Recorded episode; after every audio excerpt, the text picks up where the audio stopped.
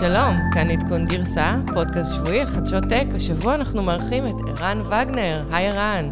אהלן, בוקר טוב. בוקר טוב, ערן הוא managing אה, partner בקרן הון סיכון אה, i3, שמשקיעה אה, ב super early stage בסטארט-אפים שמתמחים ב deep tech. אה, אני וערן מכירים כבר כמה שנים? וואו, לא, לא סופרים נגיד, אחורה. לא נגיד. אה, בסיליקון וואלי, שנינו אה, גרנו שם, אה, וזהו, כיף לנו לארח אותך, כיף שבאת. תודה, תודה רבה. אני רוצה להגיד לך שזה שהכרחת אותי פה ללחוץ על הכפתור record, עכשיו אני בלחץ, כי אולי לא עשיתי את זה טוב, אולי זה ערן לא הוא מקליט. הוא היום הטכנאי שלנו, אה, תור מטיילת, אז אה, אנחנו מקווים שנסתדר בלעדיה. אה, אז השבוע, על מה נדבר? נתחיל במאמר דעה מרשים מאוד בכלכליסט, שערן כתב על ה baby boom של הסטארט-אפים, שבעצם יצמחו בעקבות המשבר. כמה בעצם הממשלה צריכה להתערב בלהציל סטארט-אפים ישנים, או להקים את החדשים. אה, נמשיך בכתבה מאוד מעניינת בוול סטריט ג'ורנל על GE Digital, אה, וה title של הכתבה זה האם אה, מכבים שם את האור. כתבה קצת, קצת מתסכלת על חדשנות בחברה שלא ממש הצליחה. נמשיך על שיח על מובילאיי שמתחילה לעשות testing בגרמניה. זה באמת הישג גדול, והם עושים חייל בפרויקט שלהם עם VW. דיסני, אה, מצטרפים לרשימת הגדולים שכבר לא מפרסמים בפייסבוק. נדבר על בעיות מוסר של הפלטפורמה ועל מי בעצם אה, מוטלת האחריות אה, לסנן את התוכן. סוכנות החלל של איחוד האמירויות, דיברנו על זה בשבוע שעבר, הם המריאו, רק רצינו לעדכן. וטיק טוק, טיק טוק רבים עם העולם הערבי. לונדון לא מאשרים בנייה של HQ, ואנחנו ננסה להבין למה ואיך טראמפ הגיב. אה, אז יאללה, בואו נתחיל, ערן. אה, דיברנו על הכתבה שבעצם אה, פורסמה, מאמר דעה שפורסם בכלכליסט. אנחנו שומעים שיש כאן בעצם משבר גדול, ואחרי כל משבר יש מן הסתם דעיכה של סטארט-אפים או של חברות שכבר לא רלוונטיות. וצמיחה של סטארט-אפים חדשים. אתה בעצם קראת לכל התהליך הזה, The crisis will lead to a baby boom in the tech sector, שבעצם המשבר יוליד את ה baby boom החדשים, כמו תינוקות שנולדים אחרי המלחמה. אני חושבת שזה מקסים, אה, גם הכתבה כתובה מאוד יפה וגם התיאור שבו, שבו השתמשת. אה, אני חושבת שזה מאוד מעניין אותי לשמוע מה אתה חושב בעצם, אה, גם על הנפילה של הסטארט-אפים, מי ייפול, וגם כמה הממשלה בעצם צריכה להתערב בזה. בכתבה השוויתי קצת את התהליך לשריפת יער, שבה העצים הגדולים שבעצם מסתירים את השמש מכל מה שמנסה לצמוח למטה, אה, נופלים ופתאום למטה מתמלא בירוק והרבה דברים חדשים קורים.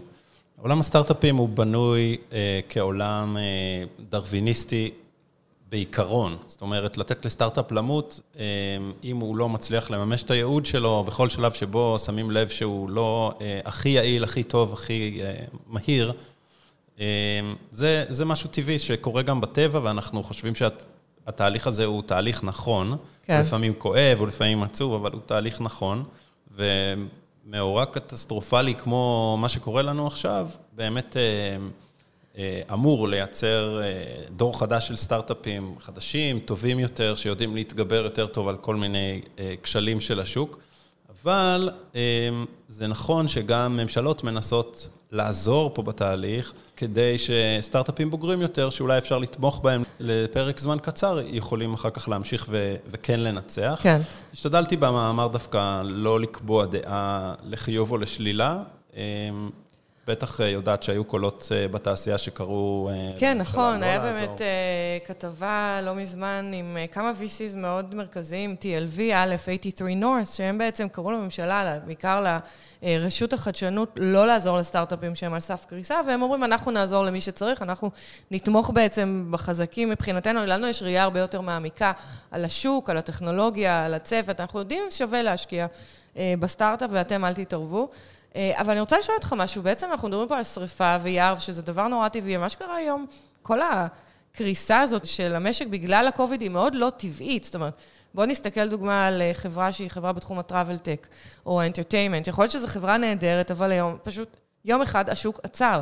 והשאלה, איך, איך אפשר לדעת למי לעזור ולמי לא, ובעצם האם זה באמת זבל אורגני, כמו שאתה אומר, או שזה משהו שהוא קצת מאולץ במקרה הזה, כל הקריסה הזו והצמיחה של עולם חדש, שאולי אם לא היה קוביד, לא היה צריך לצמוח ולפרוח אה, מחדש.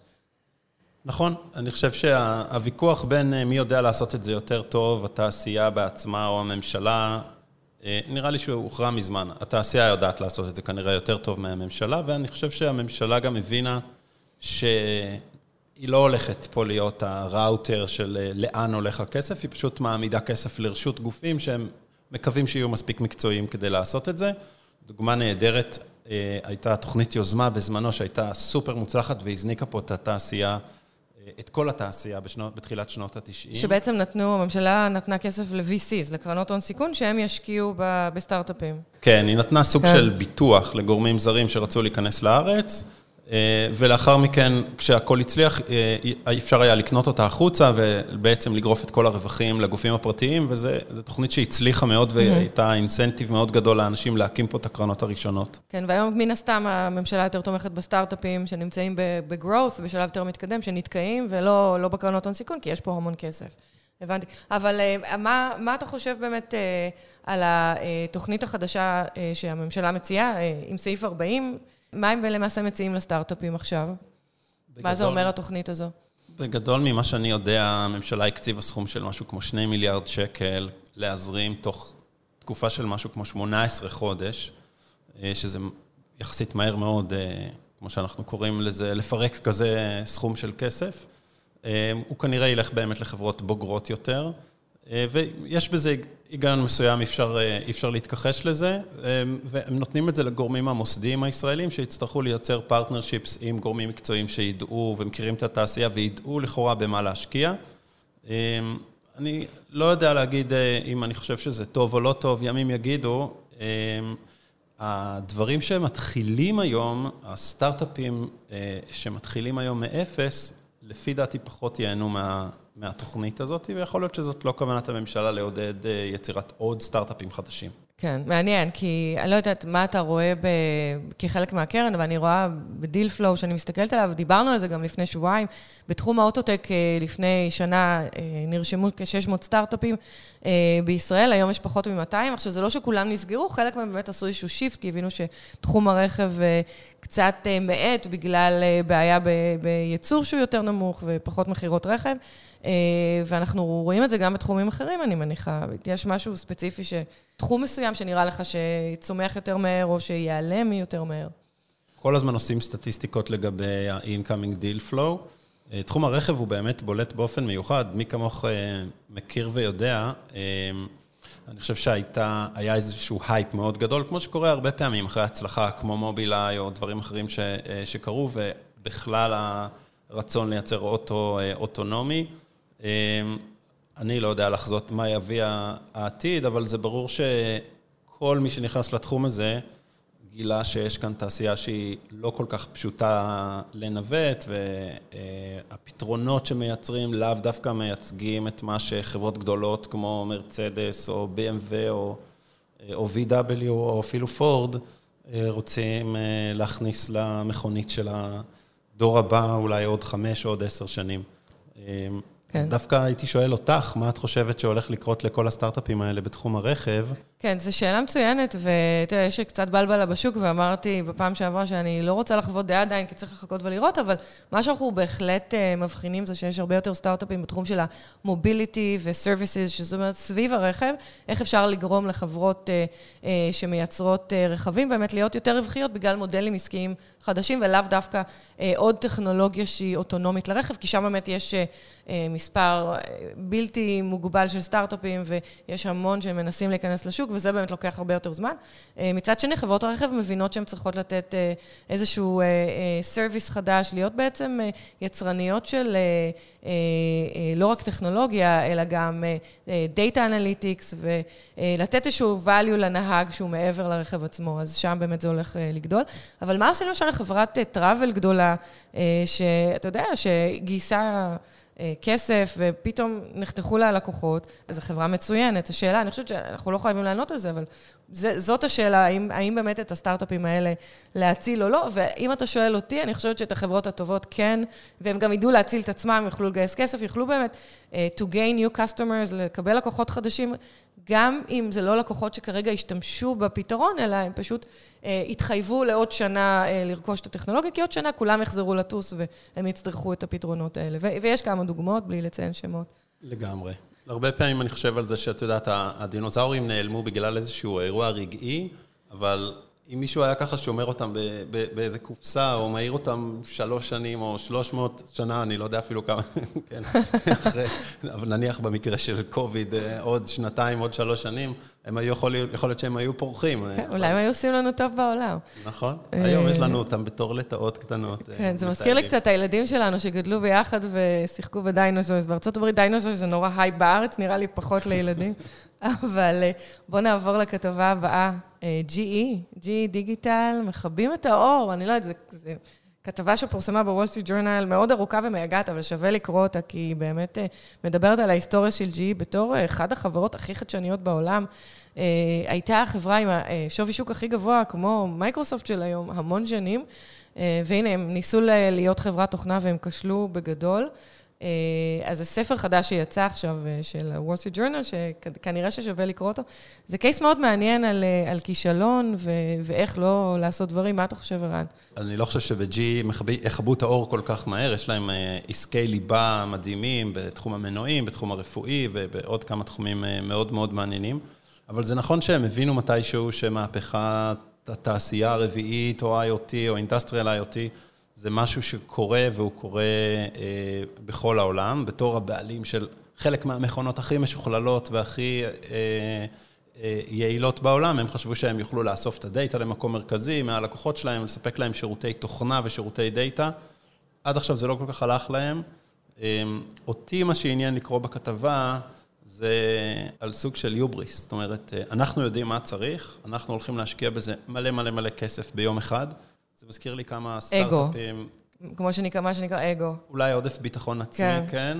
אמ, ומישהו רמז אפילו בכתבה שאסטרטגיה אה, יותר נכונה יכולה הייתה להיות להתחיל בקטן, להתחיל אה, לקבל את הטראסט של לקוחות ולהגדיל את זה עם גלגל תנופה בצורה שהיא יותר מבוקרת ויותר דומה לאיך שאנחנו בונים סטארט-אפים מחוץ לחברות הגדולות. כן. זה הזכיר לי גם כמה מקרים שניסינו לבנות סטארט-אפים בצורה מאוד מהירה ולגייס המון המון כסף לרעיונות, אה, לרעיונות מאוד גרנדיוזיים. אחד מהם אפילו את היית אה, חלק ממנו. Better Place, כן, Better נכון. Place.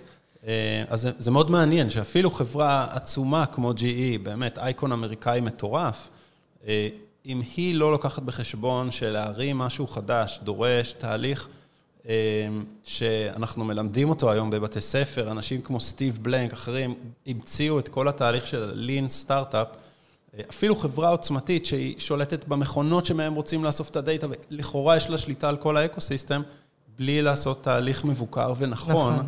היא, היא עושה יותר מדי טעויות, יותר מדי מהר, וזה מוביל ממש לקטסטרופה. כן. אני רציתי לתת טיפה רקע על G, למי שלא מכיר, אז G נוסדה ב-1892. אה, זה, כמו שאמרתי, עם שווי שוק עצום של אה, המון שנים. הם יצרנים של, אתה יודע, המון דברים ממנורות, ויש להם מפעלי ייצור אנרגיה, אה, פלסטיק, molding, מנועים למטוסים, הם אחד הגדולים בתחום התעופה, רפואה. אנחנו יודעים שבארץ הם עשו כמה רכישות ויש פה מרכזי פיתוח וגם ייצור. הם אפילו רכשו באיזשהו שלב את NBC, הם הפכו להיות חברת מדיה, חברת פיננסים. אה, ואז אגב, בעצם... אגב, הם נכנסו בגדול גם להדפסת תלת-ממד, הם שחקן מאוד משמעותי בעולם הדפסת התלת-ממד. כן, אבל לפי מה שהבנתי, באיזשהו שלב, אה, אה, הם בעצם התחילו לעשות שטויות והפסיקו לחדש. זאת אומרת, הם קצת ישבו על זרי הדפנה ונהנו מהרווחיות של כל העסקים שלהם, ואז בעצם התחילו להיכנס לפאניקה. אה, ומה שאמור להוציא אותם מהמשבר הזה של, ה, של כל החברות האחרות, שקצת עקפו אותם בסיבוב, זה בעצם GE דיגיטל. הם נכנסו לתחום הזה של מה שנקרא Industrial Internet בשנת 2012, אה, עם אה, מנכ"ל מאוד, מאוד מרשים, מאוד חכם גם, הם עשו ideation לכל הרעיון הזה של ה industrial internet. אף אחד לא ידע מה זה industry 4.0, והם בעצם חברה שיש לה גם מצד אחד ייצור, גם המון סנסורים, יש להם את כל הדאטה אה, שרץ אצלהם בקווי ייצור, וגם את האנשים החכמים והכסף, והם בעצם הולידו את הרעיון הזה של, אה, של industrial IoT, ואיך אפשר ליצור ערך אה, שגם יכול להעלות את היעילות של הייצור, וגם לחסוך כסף בעצם בתהליכי ייצור, והם בעצם... הקימו את כל המיזם הזה. המנכ"ל שלהם טען שעד 2020 הם יהיו בין עשר חברות התוכנה הגדולות בעולם. אני רוצה לשאול אותך קצת על המוצר עצמו, שנקרא Predix. או Predix, הבנתי שגם למנכ"ל לא... אפילו ב-GE לא ידעו הם לא ידעו שזה אחת הפדיחות, הם לא יודעים איך לאיית את המוצר. תספר לנו קצת על התוכנה, מה היא עושה. בעיקרון Predix אה, הייתה איזשהו vision, איזושהי מטריה מסביב לרעיון הזה שאנחנו יכולים לאסוף המון דאטה מהלקוחות שלנו, אה, ואנחנו נעשה איתו כל מיני דברים. אני חושב שחלק אה, אולי מהבעיה, שהיו שם הרבה מאוד רעיונות של מה אפשר לעשות ולמי אפשר לעשות. בכתבה אפילו מצוין שהם נכנסו לכמה פרויקטי אינטגרציה ספציפיים מול לקוחות ספציפיים והצרכים שלהם, ואחר כך חשבו שהם יעשו לזה הכללה וימצאו את הדרך. זה בהחלט אה, אוסף רעיונות מאוד מאוד מרשים, הם גם תוך כדי אה, הצליחו להשאיר על התעשייה גם חותם מאוד משמעותי אה, בעולם הזה של לשלם על סרוויס, על דברים שהיינו רגילים לקנות. היה use case מאוד מעניין על המנועים שהם היו רגילים למכור לחברות תעופה, והם החליטו לעבור למודל שבו הם בעצם נותנים לחברות התעופה, והחברות משלמות per use. על מנוע, ואז כל עלות התחזוקה וכל עלות הניהול של המנוע נשארת בידי היצרן, בידי... כן, GE. שזה מודל שלא עובד מניסיון, אה, כמו בתחום עולם הבטריות, שבטר פלייס רצתה להשאיר את המנוע, אה, אז, שזה הבטריה, לב האוטו בידם, ואף חברת רכב לא הסכימה. המודל הזה הוא... הוא אה, קצת יותר מסובך ממה שחשבו ליישם. כן. יש מקומות שבהם הוא עובד נפלא, והדוגמה הכי טובה זה המדפסות של HP וקנון שיושבות ומדפיסות ספרים באמזון, ואמזון משלמת להם על, פר דף. וזה, זה, המדהים בזה זה שכשמדפסת של HP לא עובדת, אז אה, אמזון לא צריכה להתקשר לספורט ולעבור ל-second line of support ולחכה על הקו, ואולי נשלח מישהו מחר כי היום הוא עסוק וזה. מדפסת לא עובדת. זה לוקח בדיוק millisecond והמדפסת של קנון מקבלת את הכסף על הדף הבא, אה, זה מהפכה מאוד מאוד משמעותית בעולם התעשייתי. מי אחראי שהמכונה תעבוד, מי אחראי לתחזק אותה, מי אחראי לתפעל אותה, מי אחראי לייצר אותה כמו כן. שצריך. נכון, ובאמת כל תחום ה printing עבר מהפכה מטורפת שהצליחה, זאת אומרת, החדשנות שם באמת עבדה כמו שצריך. מי ששרד, הרבה נעלמו, כמו קודק למשל. זירוקס בקשיים, אבל כן, גם עברו את המהפכה הזאת די טוב. אה, אז, אה, אז בעצם, כמו שאת אומר, הפרדיק זה תוכנה שאמורה לייצר אה, value עד מנתונים שמופקים בקו הייצור, זה בעצם Data Analytics, AI, אז עוד לא דיברו במונחים ההם. נכון. היום אנחנו יודעים שכן. אבל הבינו שאם נאסוף את הדאטה, נוכל לייצר ממנו ערך גדול. כן. למה הם נכשלו, מיכל? אז קודם כל, הם הקימו מרכז מאוד גדול אה, בסיליקון וואלי. עכשיו, רק לדבר על זה ש GE זו חברה שנמצאת ב East Coast, חברה מאוד קונסרבטיבית, יש להם כמה business units, כל אה, תחום מוצרים, אה, תעופה, בריאות, כל אחד זה business unit אחר. ואז שכרו איזשהו מנכ"ל GE אה, דיגיטל ב Silicon Valley, בן אדם עם הרבה אגו, אה, בן אדם אולי שמבין בחדשנות, אבל לא מבין בחברות אה, קונסרבטיביות, ונוצר שם קצר מאוד גדול, הוא קיבל חמישה מיליארד דולר כדי להקים את העסק הזה. מסכנים, ראשי ה business unit האחרים ישבו להם ב East Coast ולא קיבלו כלום, והם לא רצו לעבוד איתו. אז קודם כל, חברה גדולה שמייצרת מוצר חדש, במקום לבדוק את המוצר שלהם על הקווי ייצור שלהם, יש, יש פה בעיה.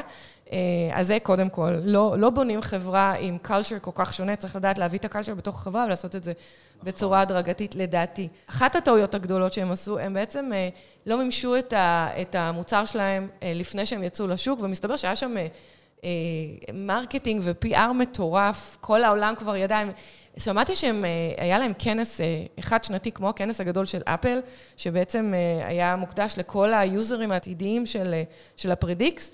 ובעצם הביאו לשם את כל התחרות, אה, וזה היה, אתה יודע, מחברות אה, ייעוץ כמו אקסנצ'ר, למייקרוסופטים, לכל החברות, גם יוזרים, אה, תעופה, בריאות, ובעצם הם יצרו איזשהו הייפ מטורף, ולא היה להם מוצר שעובד. אז אתה לא הולך לשוק לפני שיש לך מוצר, במקרה הזה של חברה כל כך גדולה שיכולה לייצר את המוצר בעצמך. אם זה סטארט-אפ קטן, אני יכולה להבין למה הם עושים הייפ, אבל הם לא. אז זה דבר שני. אה, מה שעוד הבנתי זה שהמנכ"ל ממש הכריח את מנהל, מנהלי ה business unit להשתמש במוצר הזה, אה, והיה שם כאוס מאוד מאוד גדול, הם, הם לא רצו, לא הצליחו, לא, המוצר לא עבד. ברגע שרצו לתקן, התחילו להביא בכירים מאפל, ממייקרוסופט, מאמזון, וזה יצר עוד יותר סמטוחה. אה, כשאין מוצר עושים רכישות גדולות, גם הרכישות לא עבדו טוב, כי האינטגרציה לא עבדה טוב. בעיה... אגב, אגב, היה שם גם אה, אדם נפלא, ישראלי בשם הראל קודש, הוא ניהל את הפרידיקס באיזשהו שלב. נכון. בחור סופר מוכשר, אה, והאמת שלא ישבתי איתו אחר כך לנתח מה, מה הדעה שלו ומה התובנות שלו מכל התהליך הזה.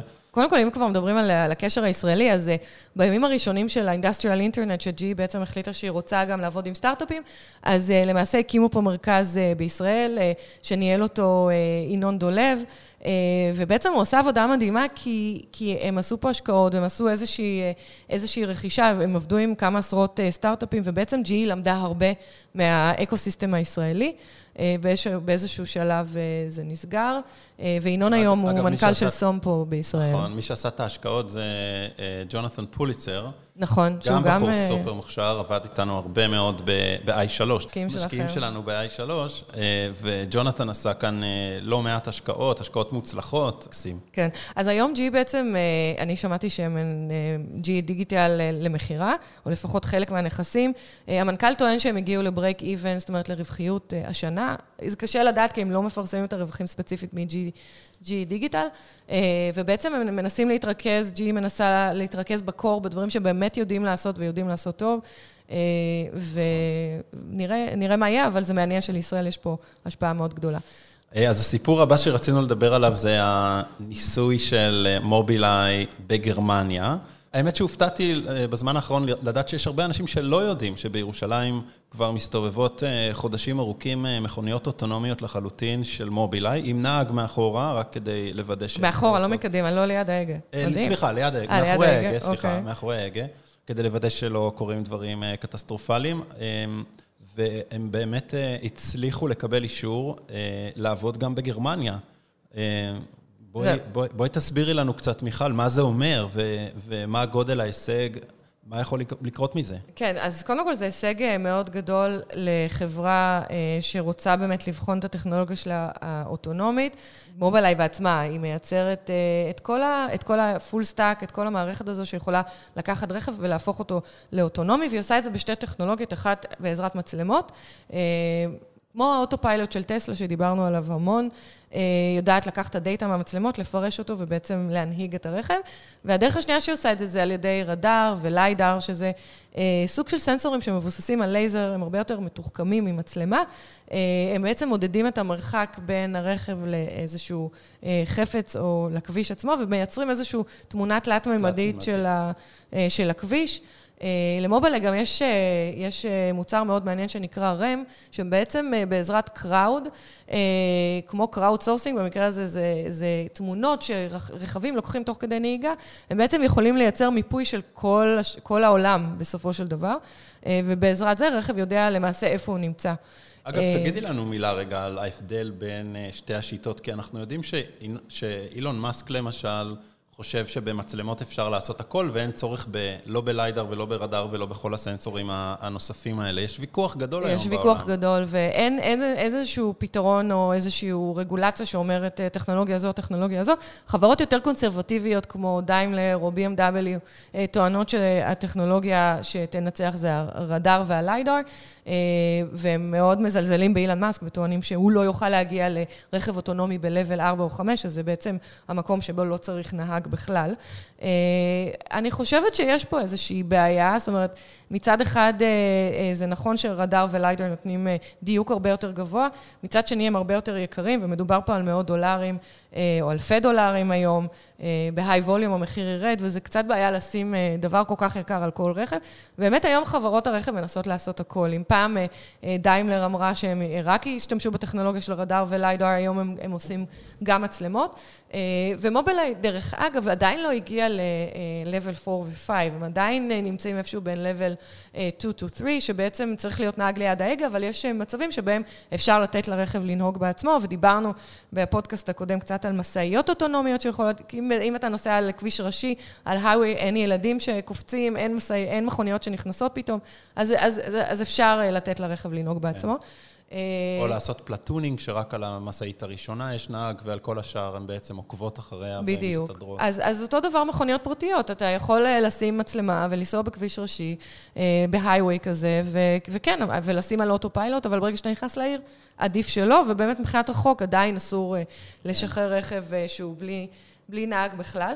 אז זה, כן, זה מאוד, מאוד מעניין. למה זה חדשות מרעישות, מיכל, שאנחנו רואים היום את מובילאיי, חברה ישראלית, מסיעה רכבים באופן אוטונומי בגרמניה? אז קודם כל, הם קיבלו אישור מ-TUV Suede, שזה בעצם גוף גרמני רגולטורי, מחמיר ככה, כמו שהגרמנים יודעים. וזה לא פשוט לקבל מהם אישור. הם עשו המון בדיקות לטכנולוגיה של מובילאיי, וזה שהם נתנו להם וי או צ'ק או approval, זה כבר מביא את מובילאיי קדימה מול OEMs, מול חברות רכב רבות, וגם מול, מול היוזרים, האנשים שייסעו ברכב הזה, שרואים את הרכבים האלה בגרמניה.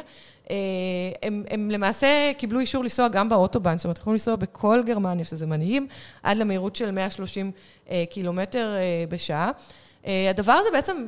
אני חושבת, אחד הדברים החשובים זה, זה מקרב אותם בצעדי ענק להיות ספקי שירות מובילאיי, ולא רק ספקי צ'יפים, ותחשוב, זו חברה של, זה בעצם tier 3, זו חברה שהיא מספקת צ'יפים, מובילאיי, אינטל, אינטל רכשה אותם.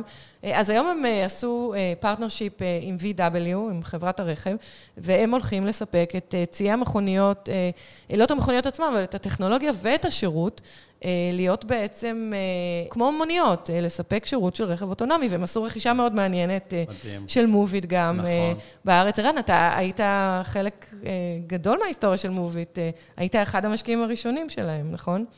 נכון, הובלתי, היה לי את המזל הגדול להוביל את סיבוב הסיד במוביט בשנת 2012. וואי, שזה מדהים. אתה בעצם היית מהראשונים ש... שראו וחזו את המהפכה הזאת שתקרה. זה היה בהחלט בזמנו לא, לא טריוויאלי לראות את זה. אני חושב.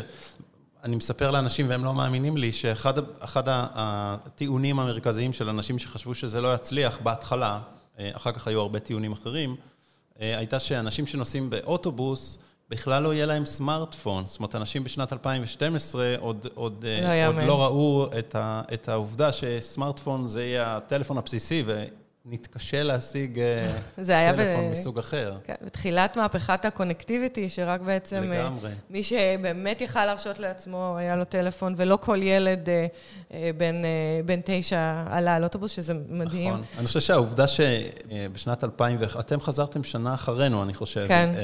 שגרנו בסיליקון ואלי וחווינו את המהפכה של אפל משם, אני חושב שזה היה חלק גדול ביכולת שלי לפחות להבין שהמהפכה התחילה ולשם זה הולך. כן, כן אני זוכרת את הילדים שלנו יושבים בחנות של אפל ומתחילים לדפדף בכל הטלפונים ומחשבים ולשחק, היה שם פינה לילדים, וזה היה די שוקינג, אבל מובילאיי מצטרפת להיות חלק ממהפכת המוביליטי, והיא לא רק ספקית צ'יפים, שזה באמת מדהים. ואנחנו נוריד בפניהם את הכובע, כי השבוע גם הודיעו על עסקה עם פורד, שבעצם מצטרפים לפיתוח טכנולוגיה ב-level 1 ו-2, זאת אומרת, ברכב שהוא קצת אוטונומי, אבל עובדים עם עוד ועוד חברות רכב, והם נהיים באמת דבר אמיתי. טוב, אז בואו נעבור לחדשות הבאות. דיסני ופייסבוק מתרחקים. דיסני מצטרפת לשורה של מפרסמים שבעצם נוטשים את פייסבוק, כבר לא הולכים לפרסם, והשנה רק הם שמו שם משהו כמו 200 מיליון דולר. רן, מה קורה פה? מה, מה שמעת? קודם כל, אני, אני לא בטוח שהם נוטשים, כן? אבל אין ספק שזה אקט מאוד מאוד משמעותי מצידה של, של דיסני. לא ברור לאף אחד היום מה בעצם התפקיד האמיתי של פייסבוק בלעשות ולידציה של האינפורמציה שזורמת בתוך הרשת החברתית שלה. מצד אחד אנחנו מנסים להשוות את זה לעיתונים ולמערכת של וידוי עובדות ואיזשהו סוג של אחריות חברתית על מה שמופיע ב, ב, בעיתון, מהכותרת הראשית ועד ל... לוח הדרושים אפילו. ומצד שני יש לנו כלים כמו וואטסאפ של הפצת מידע או לדיונים בין אנשים, שם אנחנו לא כל כך מצפים שמישהו יעשה ולידציה. אגב, וואטסאפ זה בבעלות פייסבוק באותה מידה. אנחנו לא מצפים שמישהו שם יעשה fact checking של מה שאני אומר לך, או מה שאני אפילו אומר ב... למרות ששם הם עושים את זה די טוב, כי אחרי שאתה מדבר בוואטסאפ, פתאום אתה רואה פרסומת בפייסבוק, אבל... הם יודעים מה אתה אומר, אבל הם לא מנסים לצנזר. הם עושים את זה כשנוח להם, כן. נכון, והרשת החברתית היא נמצאת באיזשהו מקום באמצע, והרבה אנשים... חושבים שזה, שזה לא בסדר בעצם שפייסבוק עוזרת להפיץ מסרים שהם יכולים להיות מסרי שנאה, הם יכולים להיות מסרים של פגיעה באנשים, בילדים, בכל מיני אוכלוסיות חלשות, ובאופן כללי בלהפיץ שטויות, בואו נקרא לזה או בשמו. או תוכן פוליטי שהוא תוכן פוליטי, לא או... רלוונטי. אז בעצם, אז בעצם דיסני, שעיקר הפרסום שלהם זה על דיסני פלאס, שזה אפליקציית סטרימינג שלהם, של בעצם תוכן כמו נטפליקס, שיצא לאחרונה, והם מנסים לדחוף אותו באופן מאוד רציני. הם החליטו ש, שפייסבוק זה לא הפלטפורמה. אנחנו רואים שגם סטארבקס וגם פייסבוק, גם יוניליבר, ורייזון, כל כך הרבה לא מפרסמים בפייסבוק. אתה חושב שזה פלטפורמה של אהבה? אני לא יודע לחזות את העתיד של פייסבוק, הם מתמודדים אגב עם שאלות כאלה גם מול הקונגרס האמריקאי ובמקומות אחרים. אה, נראה לי שצוקרברג יצטרך לחשוב טוב טוב איפה איפה הוא שם את הגבול. אין לי שום ספק שהוא יצטרך לעשות משהו, כי זה נראה כרגע שכל המשתמשים ומכל הצדדים, גם הספונסרים, אה, לא כל כך אוהבים את המקום שבו זה נמצא כרגע. הוא כנראה יצטרך לזוז משם, והוא כבר עושה כל מיני צעדים כדי לבצע את זה באמת. איפה זה ייגמר אני לא יודע. אני כמוך יודע שהילדים שלנו כבר טיפה פחות נמצאים כן. בפייסבוק. או שבכלל לא, הם יותר באינסטגרם, שבעצם, אני חושבת שפה זה הגאונות של פייסבוק, הם עשו את הרכישה של אינסטגרם ושל וואטסאפ, אה, הם, הם לכאורה כאילו ירו לעצמם ברגליים, כי הם לא ידעו שוואטסאפ או אינסטגרם יצליחו כל כך, נכון. אבל אה, היה סיכוי שפייסבוק ייפגעו, נכון. אה, אבל לכאורה זה היה דבר מדהים, כי היום נכון. זה הפלטפורמות. אנחנו שומעים עוד שמות, אנחנו שומעים על, בתור הזקנים, כן? אנחנו שומעים על טיק טוק. ואנחנו שומעים על האוס פארטי. בזמן האחרון, אני לא יודע מה קרה לילדים, הם ב... ישנים בימים וערים בלילות, הם על האוס פארטי כל הלילה. כן, זה אה, כל אחד לבד בבית מאוד, שלו. זה מטורף, כן. אה, אתה יודע, גם הקוביד הביא לאיזשהו מקום של התעוררות מחדש. הבנתי שדיברתם בשבוע שעבר על השיגור המתוכנן של איחוד האמירויות אה, של חללית לעבר מאדים. אה, יש איזה חדש בנושא הזה? אני הבנתי שהיה שיגור מוצלח. כן, אז זה מה שרצינו לעדכן, שלכל המאזינים שדאגו, אה, אז היה שיגור מוצלח, איחוד המאוריות הצליחה לשגר בפעם הראשונה אה, מעבורת לכיוון מאדים, זה ייקח להם שבעה חודשים להגיע לשם. היה איזשהו חשש, איזושהי תקלה שאחד הפאנלים הסולאריים לא ייפתח, כי היה איזשהו קוצר בתקשורת, אבל בסוף הוא נפתח והכל בסדר. אה, זה הולך לקחת אה, שבעה חודשים, כמו, אמר, כמו שאמרנו, אה, והמעבורת הולכת לנחות בעצם לקראת יום העצמאות החמישים של המדינה. מה היא הולכת לעשות שם? יש לה איזה תפקיד מסוים? כן, אז דיברנו על זה קצת בשבוע שעבר, ואני אחזור, כי באמת אני חושבת שהחדשות בארץ התעוררו רק השבוע, אנחנו הקדמנו כרגיל את כולם. אז מה שסיפרנו זה שהם בעצם הולכים לקחת את התפקיד של אה, חיזוי והבנה של מזג אוויר ב, אה, על גבי הכוכב. רוב המשימות הקודמות אה, התרכזו בעיקר בהבנת פני השטח, ומה שאיחוד המרויות הולכים לעשות, עם ציוד מאוד יקר שהם השקיעו בו, להבין מה תנאי מזג אוויר. יש סופות חול מאוד קשות במאדים, וכשהאנושות תגיע למאדים, הם לא יוכלו לשרוד בסופות חול, הם לא ידעו בדיוק מתי הם מתרחשות, איפה הן מתרחשות ואיך להתגונן בפניהן, אה, טמפרטורות על פני הכוכב במקומות אה, שונים. אני חושבת שאחד ה challengeים המרכזיים, ואנחנו נחזיק להם אצבעות, אני חושבת שנחזיק להם אצבעות, אה, הולך להיות בנחיתה, כי הם בעצם הולכים להאט ממהירות של 121 אלף קילומטר לשעה למהירות של רכב רגיל, ושם יהיה challenge גדול. אני חושבת שתנאי מזג אוויר יצליחו. אם הם יגיעו למצב הזה, הם יוכלו לחזות, לשלוח תנאי מזג אוויר. כשהמעבורת תהיה ליד הכוכב, ייקח המון זמן. זמן לקבל את האות מכדור הארץ. זאת אומרת שכל תקלה שתקרה אה, סמוך לכוכב בעצם לא, לא תוכל להיות אה, נשלטת על ידי אה, מרכז הבקרה בכדור הארץ, ובגלל זה הרכב הזה או המעבורת צריכות להיות אוטונומיות לחלוטין, אפרופו רכב אוטונומי. אז מה זה, אנחנו מפרגנים להם, נכון? אנחנו מפרגנים לאיחוד האמירויות, ואנחנו מאחלים להם המון המון הצלחה. נכון, כי תראה, בסך הכל, במקום לשים את הכסף בדברים שליליים ולא ניכנס לפרטים, הם שמים את הכסף במדע וטכנולוגיה, ואולי אה, זה יגרום לאיזושהי צמיחה והתעוררות אה, בכל העולם הערבי. הלוואי. כן, רק אני לא רוצה לראות אה, מעבורת של איראן במאדים, אבל אתה יודע, אם 200 מיליון דולר קונה מעבורת, כולם יכולים. עד שנגיע למאדים, את תראי מעבורת של איראן, ואת תשמחי לראות את המעבורת של איראן, והאסטרונאוטים מהמעבורת האמריקאית יחליקו יעשו להם כיף, כן. עם החבר'ה מאיראן, והכל יהיה בסדר. חזון אחרית היומים. אה, טוב, אז בואו נסיים עם אה, חדשות מרעישות, בעצם לא כל כך. אם כבר מדברים על העולם הערבי, אז טיקטוק, שהיא חברה סינית, שכל ילדינו מאוד אוהבים, וגם אנחנו מחויבים לעשות איזשהו טיקטוק אחד בחודש. אז טיקטוק, שהיא חברה סינית רוצה... באמת? עשית כבר טיקטוק? ברור, עם מסכות. אני לא עשיתי אף אוקיי, פעם. אתה לא, לא מרצה את הילדים. זו חברה סינית שרוצה לפתוח בעצם ה headquarter המערבי בלונדון, והממשל בלונדון אומר להם, לא, אנחנו לא רוצים חברה סינית. היו, היו שם גם היסטוריה עם וואוי, שבעצם נזרקו מ, מלונדון ככה בבושת פנים, אחרי כל סיפור הריגול בארצות הברית. מה שמעת, ערן? אני, אני חושב שהסיפור הוא טיפה שונה. באמת, חברות תקשורת מפחידות מאוד את הממשלים. וואוי, חברות תקשורת סיניות, וואוי במרכז הבלגן הזה, מפחידה מאוד ממשלים בעולם המערבי, כי יש חשש... שהם יכולים להשתמש בעובדה שאתה כמדינה שם אותם כתשתית תקשורת, מאפשר להם לבצע כל מיני שורות של מעשי מעקב. דרך אגב, זה כנראה, הפחד הזה נובע כנראה ממקום שבו הם יודעים מה הם אומרים, כי עד היום חברות אמריקאיות וחברות אירופאיות מכרו את התשתית הזאת בכל העולם, ויכול להיות שגם הם עשו את אותו דבר בזמנו. להם מותר. להם מותר. עכשיו, הפחד הזה גרם לבריטים להסס או לבטל, אני לא יודע בדיוק מה המצב, את וואוי בתור ספק תשתית לתשתיות ה-5G שהם צריכים להקים במדינה. הסינים התרכזו, טיק טוק כמובן חלק מהממסד הסיני, כמו כל חברה סינית, מאיימת לא להקים מרכז ניהול גדול עם אלפי מקומות עבודה באנגליה, במידה והאנגלים עומדים בהתנגדות שלהם להכניס את וואו אל הפרויקט.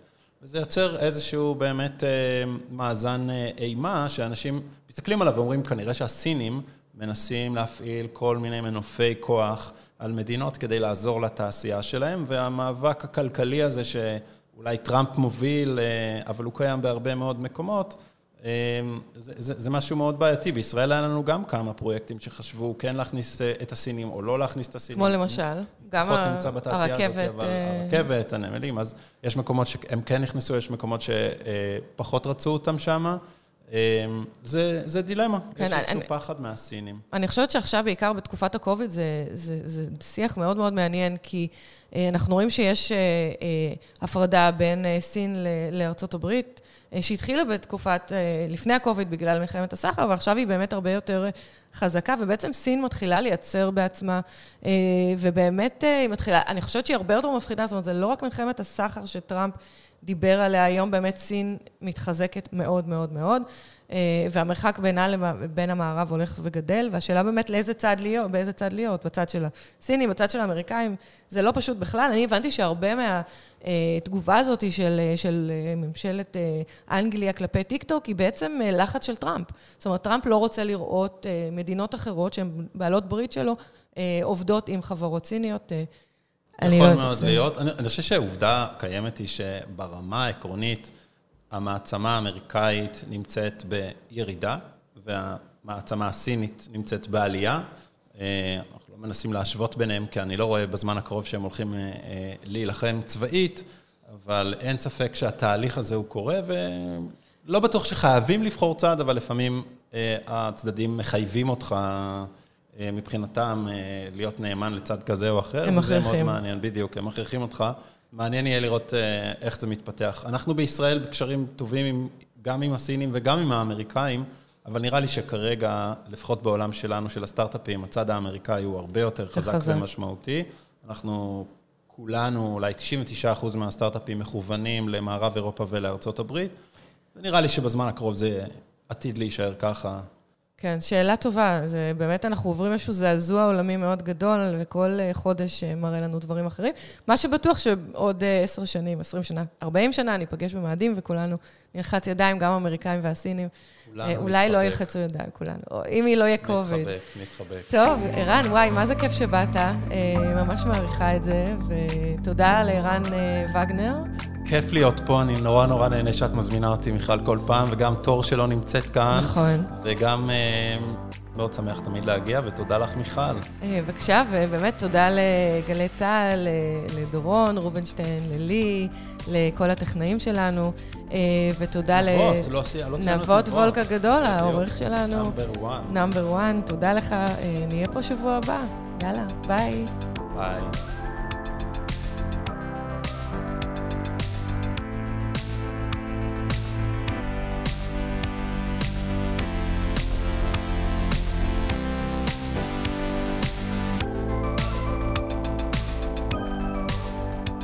תגיד, אתה שמעת שפרצו לטוויטר?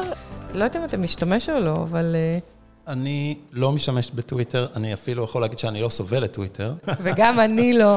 נבות בתור, אנחנו לא סובלים את טוויטר. בדיוק, אבל זה היה קטע נורא מצחיק, שכמה ילדים קנו איזה כלי לפריצה מאוד מאוד יעיל כנראה לטוויטר, וגרמו שם לקצת בלאגן. אני חושב שזה מעניין היה לראות אם, או יהיה לראות בעתיד אה, מה אה, ממשלת סין, ממשלת ישראל, או אחת מהמדינות שבאמת חזקות ב hacking, אה, יכולות לעשות על ידי השתלטות על הרבה מאוד accountים בטוויטר. של אבל... אנשים מפורסמים, הבנתי. של אנשים מפורסמים. שלי, שלך. לא ש... עכשיו סוף סוף אנחנו אקטיביים, כי פרצו לנו ושידרו כל מיני דברים. אם מישהו ישדר משהו ב account שלי בטוויטר, אני חושב שחברת טוויטר בעצמה, כאילו... תתקשר. תתקשר אליו ותגיד, אתה בטוח ש... כן. טוב, אני בעד טוויטר, סתם לא, לא משמיצה אותם, מקווה שיום אחד אני גם אתחבר. יאללה, ביי. ביי.